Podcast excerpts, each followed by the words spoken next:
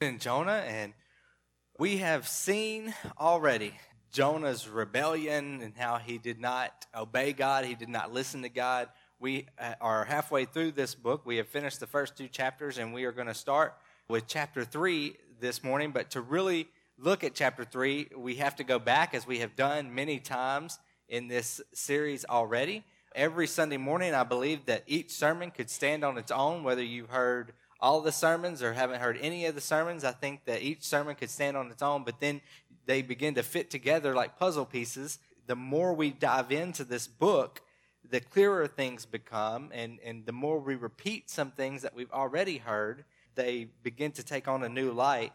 And this morning, we will revisit something that was said earlier in the book, but the basic summary of what's happened here is that God told Jonah to do something, Jonah didn't just say no, he went in the opposite direction of where God told him to go. God gave him opportunities to repent. He did not take those. God brought some judgment through a storm, and um, he ended up, Jonah ended up being thrown overboard by the sailors on the boat and cried out to God for help, and God sent a fish. That might seem like judgment at first, but Jonah was about to drown when the fish ate him I should say, swallowed him, then it was actually rescue. Then Jonah had some time to think about his choice in the belly of the fish before the fish vomited him up. That's where we are. That's what we've been looking at. And this morning, we're going to look at the fact that when God gives a second chance, we should take it. Okay? When God gives a second chance, take it. There are many times in life when we have second chances, third chances, a hundred chances then there are times in life where we don't get a second chance. We don't get to choose when we get the second chance or if we get the second chance, but when we get a second chance, then we need to take it. And of course, I'm talking about a, a chance at obedience, a chance at doing what God desires, a chance at um, living life the way that He desires, in a way that honors Him, in a way that not only is good for us, but it's good for all the people around us that's what we're going to be looking at this morning. But before we get into the scripture, um, let's say a word of prayer and we'll begin. Lord, we love you. As I look at Jonah's life, I can't help but think of myself.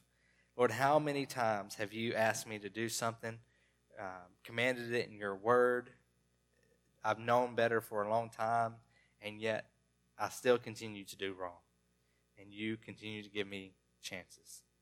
Lord, I pray that this morning that for those of us in this room who will get a second chance, that we'll take it. Lord, I pray for those of us in this room who won't get a second chance, Lord, that you would uh, give us grace, give us mercy, be with us, and, and help us to, to, to deal with that situation also. It's in Jesus' name we pray. Amen. All right, so week by week, we've been looking at Jonah, and here we are this morning looking at second chances. And so I want to tell you a little bit about second chances in my life. I can remember when I was, I can't remember if I was 14 or 15, but I had, I don't know if they still do these, but it was a hardship license.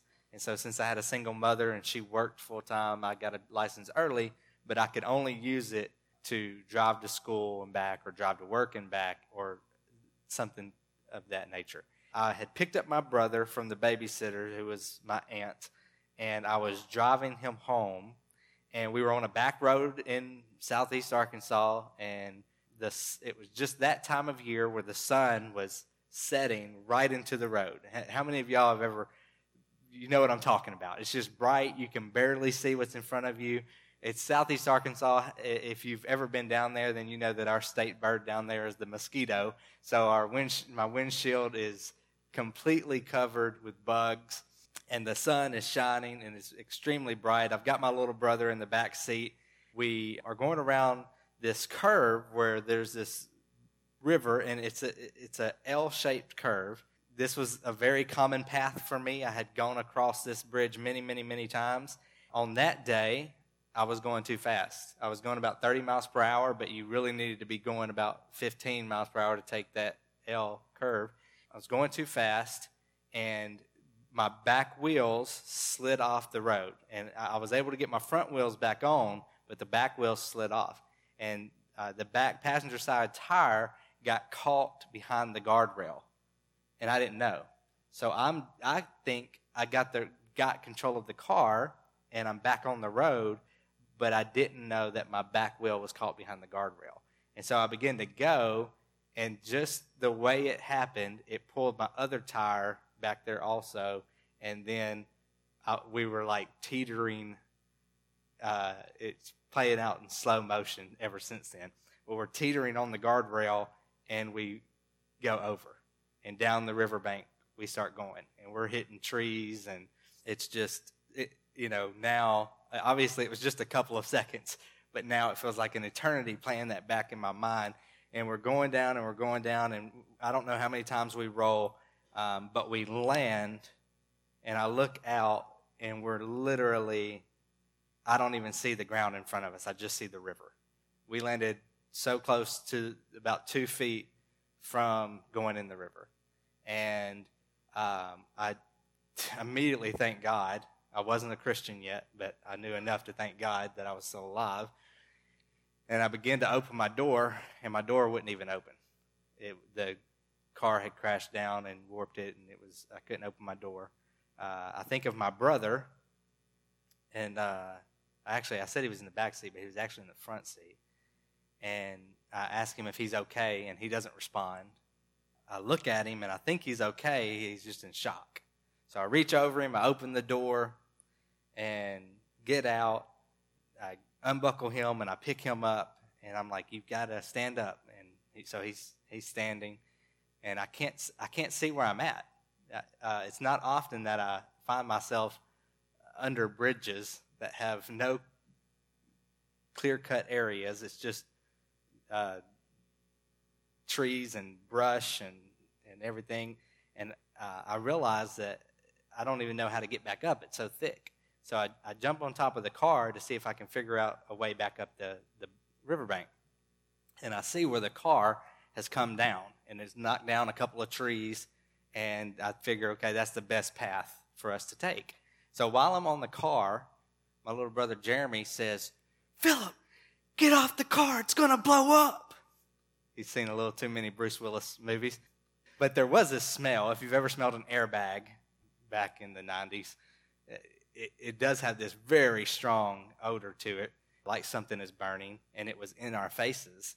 I, I figure out, I see our path. I put my brother on my back and climb up there. And by the time we get up there, someone heard our horn going off, and they lived not too far from there. And they came, the Arnsmans. They asked us if we were okay, and and I was fine. I mean, I was very bruised and seatbelt burns and all that, but God really protected us. My brother was bleeding, and he had some minor injuries, and and so I just tell him, I, you know, I think we need to call an ambulance. I'm not sure if we're hurt or not at that point. We go back to their house, and so the woman calls an ambulance. And um, side note, I later became her pastor. I don't know what she thought of that day. I never really asked her about it too much, but but back when I was a kid, she called the ambulance, and then I called my mom, and I said, "Mom, uh, I had a wreck. I need you to come get us." And she said, "Quit playing and get home," and hung up. This was before caller ID. She thought I was pulling her leg. That tells you what kind of kid I was. But anyway, the woman, Miss Alice, calls her back, and she realizes this is serious, and she comes and she sees the car and she had talked to me, but she hung up before she heard anything about my little brother. And she sees how bad the car is, and she begins to freak out. So there's a little story. We were fine. It it was difficult to drive if you've had a serious wreck. You know, it's difficult to drive after that for a little while. But my mom didn't give me a choice. She made me get back in. Like the day we got our new car, she made me brave woman. She made me get in it and start driving again, and I'm grateful for that. Uh, but I often wonder what if I would have cleaned my windshield? what if I would have slowed down? What if I would have taken that curve with more respect? There are some times in life where we don't get second chances, right? I remember when my grandfather, my dad's father, uh, passed away of cancer. It, he, he, I knew he had a relationship with God. I knew he was saved. I knew that he was in a better place. I knew that there, there was no reason to mourn his current experience because he was in heaven. He was before the Lord. He had it way better than he could have ever had it here on earth. And I didn't regret where he was. I just regretted regretted that I didn't do a better job of getting to know him while he was here. And so then that helped me with my other grandparents to want to get to know them, to spend more time with them and, and do a better job of that. But but there are certain situations in life where there is no second chance. We can't ignore that when we're looking at Jonah and we're looking at the fact that he gets a second chance. I don't know why there sometimes we get a second chance and, some, and sometimes we don't. Maybe that's another sermon for another day. But what I know is is that when we get the second chance, what do we do with it? We take it. Turn with me to Jonah chapter 3 verse 1. We're going to read one verse here and then we're going to rewind for a second and, and look at some other verses. But in, in Jonah chapter 3, verse 1, it says this Then the word of the Lord came to Jonah the second time, saying, So if this is the second time, let's go back and look at the first time. Okay, so the word of the Lord came to Jonah the second time, saying, So in Jonah chapter 1, verse 1, for those of you who are here, you remember. If, if you weren't, then here's what it says. I'm just going to read verses 1 through 3. Jonah chapter 1, verses 1 through 3. Now, though, this is the very beginning of the uh, prophecy of the book, and this is what it said. Now, the word of the Lord came to Jonah, the son of Amittai, saying, Arise, go to Nineveh, that great city, and call out against it, for their evil has come up before me. But Jonah rose to flee to Tarshish from the presence of the Lord. He went down to Joppa and found a ship going to Tarshish. So he paid the fare and went down into it to go with them to Tarshish away from the presence of the Lord. So here was his first chance in Jonah chapter 1, verses 1 through 3. His first chance when the word of the Lord came to Jonah, the son of Amittai, and said, Arise, go to the city, this great city of Nineveh. Um, the evil of the people has come up before me, meaning that, you know, I, it seems like they had been doing evil, and people who feared God had called out to God and said, Hey, help. Where's justice? We need, we need you to, to work here. And whatever the case, however it, word got to him, he told Jonah very specifically to go to Nineveh. Now, very briefly, if you, you've been here, you remember that the Ninevites, people who live in Nineveh, are the enemies of the Israelites, Jonah's people. And so this wasn't like go to your friendly neighbor and tell them, you know, hey, you need to live life better. Okay, this was go to your enemy and tell them that they need to repent because their evil has come up before God. Jonah has a need to do this. He is called to do this. This is what he should do. And yet, his hatred for the Ninevites was so strong that he went in the opposite direction. God said, Go here, and he goes here. And as you know, as I mentioned earlier, God brought some punishment because of his disobedience. He brought some judgment, but he also brought a second chance. And so now, going back to Jonah chapter 3, I'm going to reread verse 1 in Jonah chapter 3. Then the word of the Lord came to Jonah the second time, saying, Arise, go to Nineveh, that great city, call out against it the message that I tell you. He has a second chance. He has a second opportunity to do what he knows is right. So does he do it? Verse 2. I'm sorry, verse 3. So Jonah arose and went to Nineveh. Remember the first time God said, Arise, go to Nineveh, and he went to Jop, down to Joppa in order to get out of the country. Right? And so now he says, Arise. And what does Jonah do in verse 3?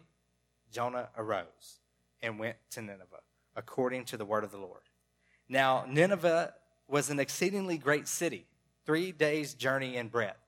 Now, most of the resources I looked at didn't think that it took three days if you started in the morning and, and walked all the way till night and then slept and then the next day did it again and the next day did it again. Uh, they didn't think it would take three days to get across it in that manner. But if you were going and talking to the people, if you were going and trying to have any sort of communication with the people, then it was going to take three days in order to do this. And so it's a three days journey in breadth. In verse 4, Jonah began to go into the city, going a day's journey. And he called out, Yet 40 days, and Nineveh shall be overthrown. So he comes in and he gets straight to the point. He, he travels to the heart of the city to where he, where he feels like the best place to do this public proclamation is, and he tells them that you have 40 days to repent. 40 days, and Nineveh shall be overthrown. Verse 5. And the people of Nineveh believed God. They called for a fast. That's where you go without food for spiritual purposes. They called for a fast and put on sackcloth from the greatest of them to the least of them. Sackcloth was just a, a cultural way to show remorse, to show repentance, um, to show regret. And so they, what did they do? They repented. The prophet comes. Took him a while to get there. He definitely didn't go in a straight line. Um, but the prophet comes, he gives them the message, and they repent. And this is these are the verses that I want us to look at this morning before we leave. These are the verses that I want us to take to heart. And the first thing I want us to notice is, is that when the word of the Lord came to Jonah the second time, he took that opportunity for obedience. Think about your life right now. Think about the ways that you know that you have disobeyed God in the past. Now I want you to think about the ways that you have disobeyed God in the same way over and over again. For some of you, maybe you have had an issue um, that has affected your life, a choice that you made, that God had told you to do one thing and yet you did another, and that choice affected many parts of your life. And it's very open, public, where everybody knows it. Maybe for some of you, God has come to you and told you to do something, and you haven't done it. And maybe not a lot of people know about it, but it's disobedience. And maybe you've hidden it well so far, but what is done in secret, God will always bring to the light.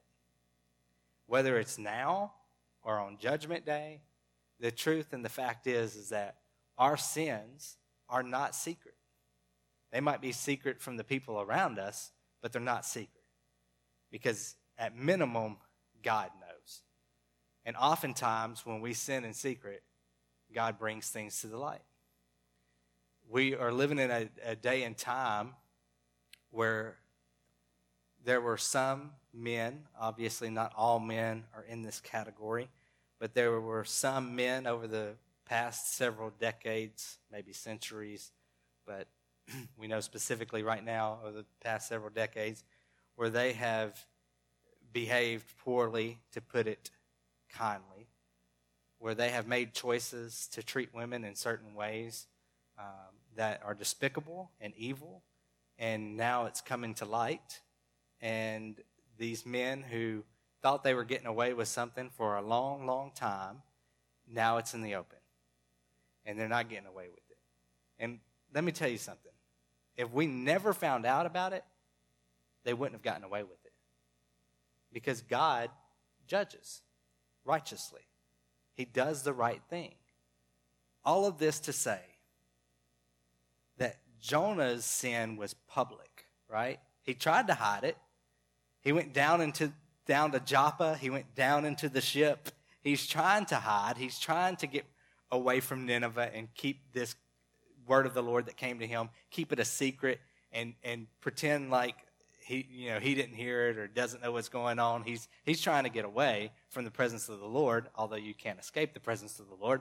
And so um, he tries to get away with it, but God made it public. When I say when God offers you a second chance, take it, I'm not saying if you got caught in some sin and you get a second chance, take it. Yes, I'm, I am saying that, but I'm saying way more than that. I'm saying if God tells us to do something according to his word, according to the conviction of the Holy Spirit, according to something that you have learned through godly counsel or friendships or whatever the case is, if you know something is right, then you need to do it. And if you haven't been doing it and God gives you a second chance to do it, then take it because we never know if, if we're going to get a second chance in the first place. So if it comes, be grateful. And when we get a second chance, we sure don't know if we're going to get a third chance or a fourth chance. Let's obey God. When, when, when the word of the Lord came to Jonah the second time, he went. And you know what? His emotions hadn't changed. He still didn't like Nineveh. He still didn't like the people. And we're going to see that clearly in the coming passages. I hope that eventually Jonah's heart got right with the Lord. I hope that eventually he came to love people who weren't Israelites, um, because that would be extremely prejudiced and sinful if all he did was love people who were like him. And I think that there's a possibility that he did change because we do have this story after all. We in in, in all of its brutal honesty, and it makes Jonah look pretty bad in several places. In that instance, he obeyed. The word of the Lord came to him again and said, Go do this, and he obeyed. And so sometimes it's Jonah's life, right? Shouldn't he get to choose what he does or, or doesn't do? Well, yeah, we, we have some choice in the matter. But when we make bad choices, we surely can affect more people than just ourselves. I mean, if Jonah would not have gone to Nineveh, think of that great city. This is a huge city for that time, for even today, it was a huge city.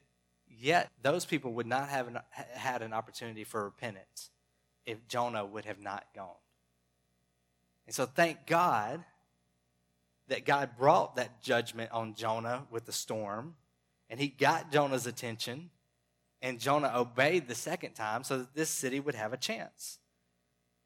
It was an exceedingly great city, we find out in verse 3. And then in verse 4, Jonah went and, and he's going to the city, and he cries out, Yet 40 days, and Nineveh shall be overthrown. So he gives this opportunity for repentance. He gives this opportunity for a second chance. So not only did Jonah get a second chance, but he offered the people a second chance. And so maybe you're here this morning, you have been living your life and you've been doing things your way, and you've been fine up to this point, or maybe you haven't been fine up to this point. But oftentimes, doing things our way surely isn't the best method, and it also can get us into a, a heap of trouble, a heap of heartache.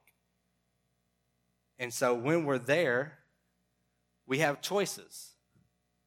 We can turn bitter and blame God for our circumstances, for our life, for where we are in life.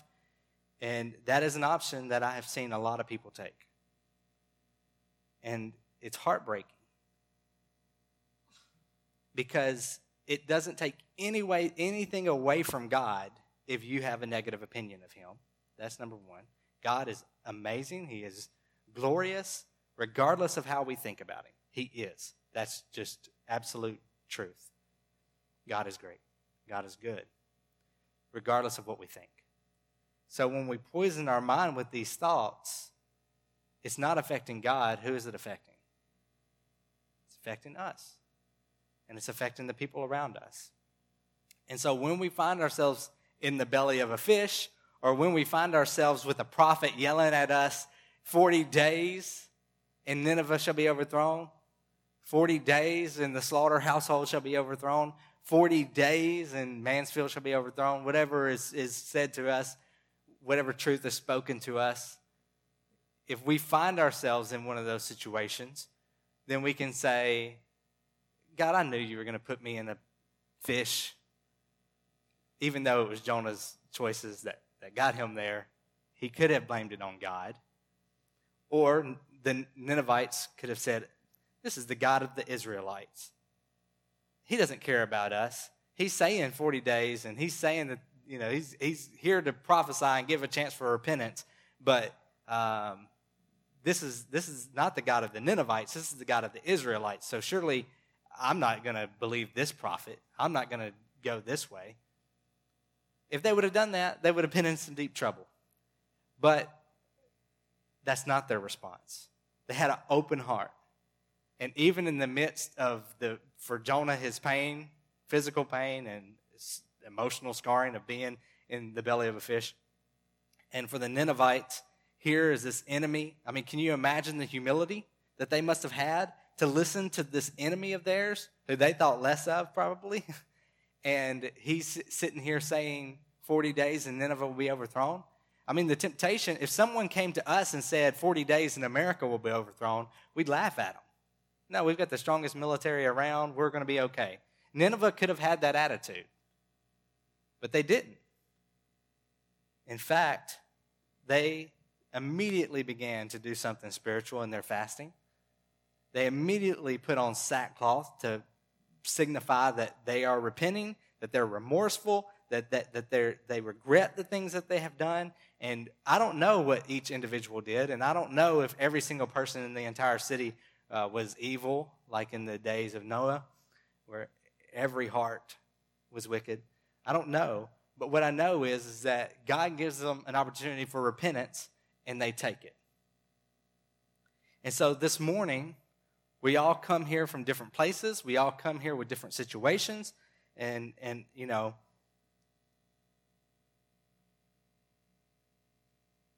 we don't all get second chances. In fact, every single one of us, there are things that all of us will not get a second chance on. And some of us will get second chances in the areas where others in here did the same exact things and didn't get a second chance. And I don't understand why that is. I don't know. It doesn't seem fair. However, I trust God, and I trust that God sees things differently than I see them. And what seems chaotic and unfair to me can be perfectly fair in uh, an omniscient, all knowing uh, God in the way He does things. So I trust God. And I trust that if, if He gives me a second chance or gives you a second chance, then we need to take it. And when we don't get the second chance, then we need to go to God and we need to say, God, I don't know why this has happened. I don't know why this is happening, or Maybe we do. Maybe it was our sin that caused it. Um, and we can go to Him and we can repent if there's sin involved, and we can just trust Him no matter what. Trust Him to be merciful. Trust Him to be gracious. Trust Him to, to, to make the best out of whatever is going on. But if we get a second chance, we need to take it. Uh, when we were moving here, I told some of you uh, this story. Uh, but Rose and I, we uh, we actually met. Rose was still in high school when we met. I was in college, and um, I just knew her at that time as the little sister of one of my friends. Then, when she got to college, I was like, "Okay, I'm interested in this person. Uh, she's awesome. I, I got to get to know her." In fact, like one of the very first days I met her, uh, I was sitting on a couch with one of my friends, my roommate. She was walking into the BCM on campus, the Baptist Collegiate Ministry. It was actually Baptist Student Union at that time. But anyway, she was walking in, and I saw her, and I told the, my friend sitting beside me, I said, I'm going to marry her. And he said, You are insane. You're crazy. That he was the first person I told. I went on to tell two more people over the next few weeks that I would marry her, and they all told me I was insane. And I get it. I mean, why would she marry me? But you know, anyway. So then she, w- her freshman year, we were just friends. I, I never flirted with her, or I, I had made a commitment to God that because before I was saved and before I knew Christ, uh, I was not living for Him, and so I had made a commitment. I was going to try to live for Him and I, I failed a lot. But I was going to try to live for Him. And in the area of dating, I wasn't even going to date until I was confident I could be married to a person. And then I was also financially able to provide by being married, as while being married. Our freshman year passed, and it and she was going to be a sophomore, and I was going to be graduating in December. It was in the middle of the summer, and I went to her eh, to tell her that I was interested in her to ask if she would be willing to date a peasant like me, okay? And so I go to her. I called her and she said, Yeah, come over. And her roommate actually cooked supper for us. And I was going to to tell her my interest. And when I got there, she said, Hey, I'm glad you called because I have some great news. I was like, Oh, okay, well, go ahead. You tell me your news first. And she's like, I'm transferring to Ouachita Baptist University. And I felt like someone had punched me in my stomach. I, I was like, Oh, God, I thought you spoke clearly that we were supposed to be married. I mean, no spoilers, but we ended up getting married. But at that moment, I was, like, what is going on here? Um, I had been like interested in her for a year and very ready to marry her. I mean, not even date. Let's just skip right to the marrying. Now she's transferring, she's moving. And so she transfers. She had a full scholarship to OBU, so she transferred. She gets there, and she, they started a week earlier than UAM. And she's there for a week, and she calls me. And she said, Phillip, I don't know why, but I think I've made a mistake. And I said, Well, I love you so much. No, I'm just playing. I didn't say that. I said, I love Monticello so much that I think I would be biased in giving you my opinion on what you should do. Because, I mean, I can't tell her not to go to probably, possibly the best university in the state. That's what I said. And later she was like, Man, I thought you were a jerk for not wanting to talk to me in my time of need. But I, my roommate, or actually, we had a friend there at the house, and so I, she said, Well, let me talk to him. He was a professor there at the university. And, uh, and he said, Well, of course, I love UAM. I'm working here. It's a great university. If this is where you want to be, then you should consider it, but I'm not going to tell you what to do. A few days later, it, that was a Friday. On Monday, I see her driving on campus. And I'm like, yes, second chance. The Lord has brought me a second chance. So I wave at her, she waves, we pull over, I hug her, and that was it. I mean, there was no going back after that. And, um, and so she uh, actually married me, believe it or not. But when I was given that second chance with Rose, I took it. I was not going to let it slip through my fingers. And I say that to say this some second chances seem insignificant, some second chances seem like the weight of the world is on them. And all I can tell you to do is to be faithful. When God gives you a second chance, take it. What is going on in your life right now where you have a second chance?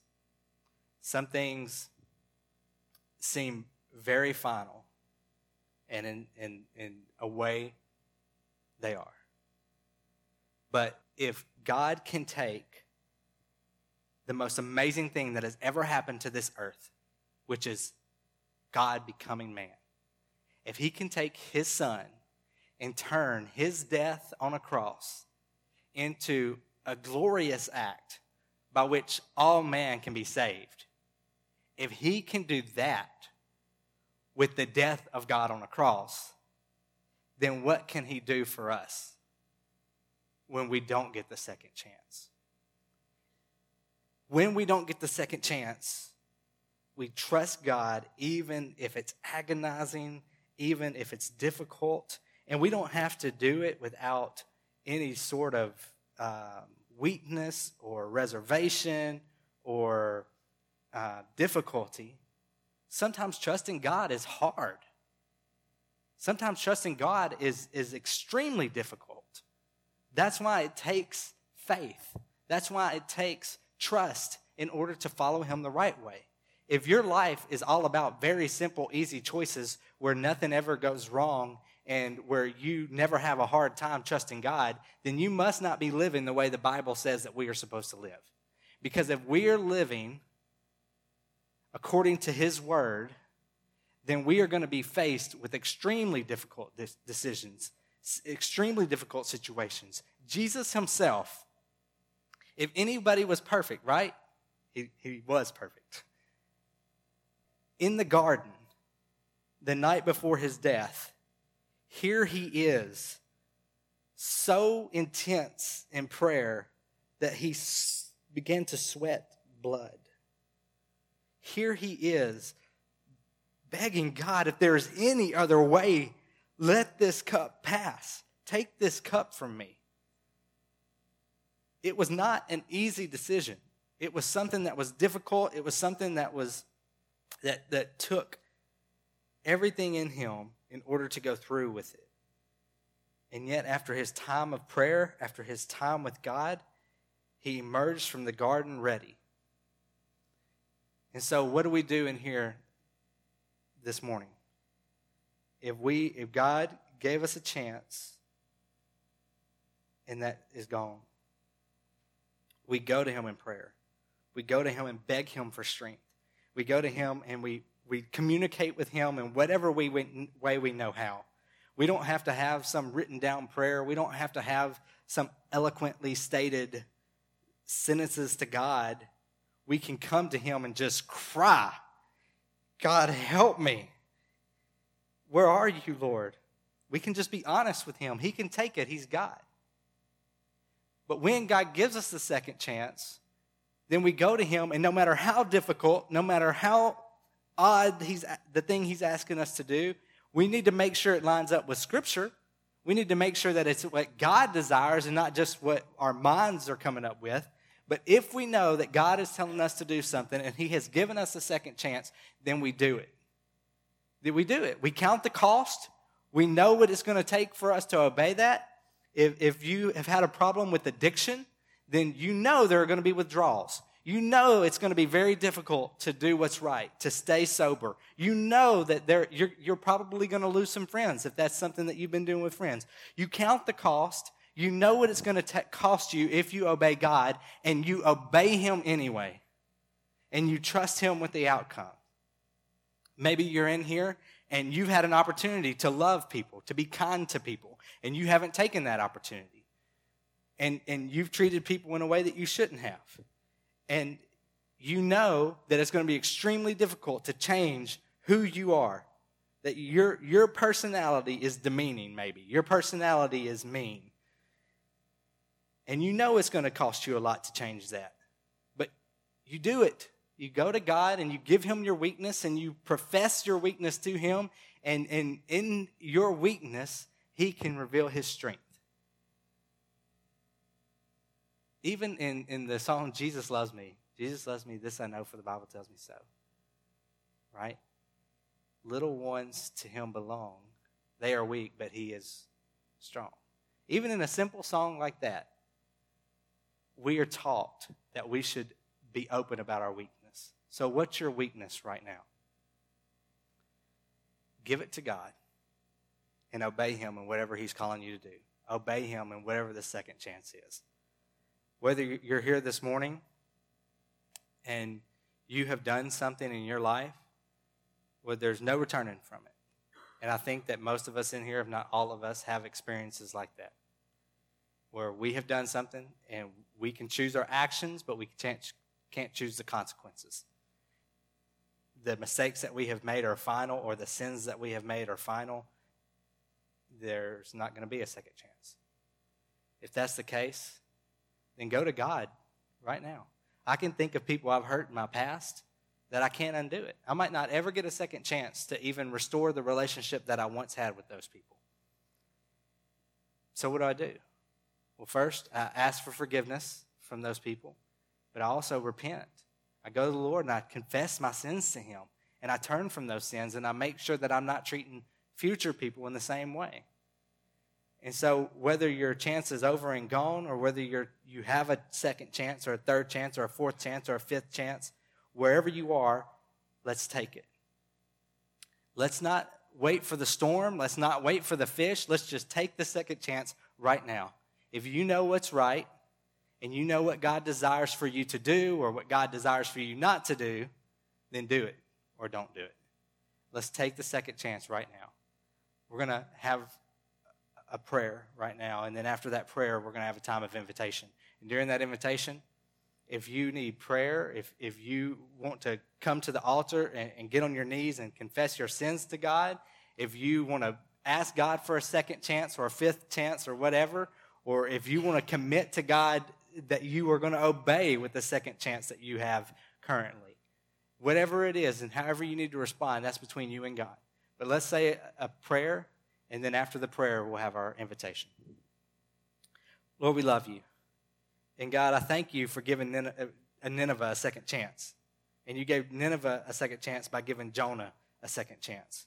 And I thank you that Jonah took that opportunity and that he came, that he went ahead and, and went to Nineveh and he spoke the word that you gave to him.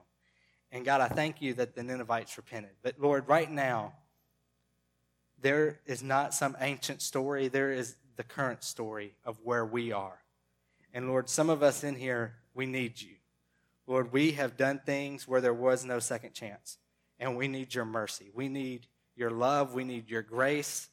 Uh, we need you to help us to make the best of a bad situation. Lord, and then there are some of us in here who have received a second chance. And we weren't even faithful with the second chance or the third chance. Lord, forgive us. Lord, don't give up on us. Give us another chance, Lord. Give us an opportunity to make our, our wrongs right as, as best as, as we can through the power of your Son and the Holy Spirit. Lord, I, I pray that for those of us in here who have another opportunity of obedience, that we would take it. Lord, help us to, to live for you, to obey you, no matter how difficult, no matter what the cost. Help us to remain faithful to you or to become faithful to you. It's in Jesus' name we pray.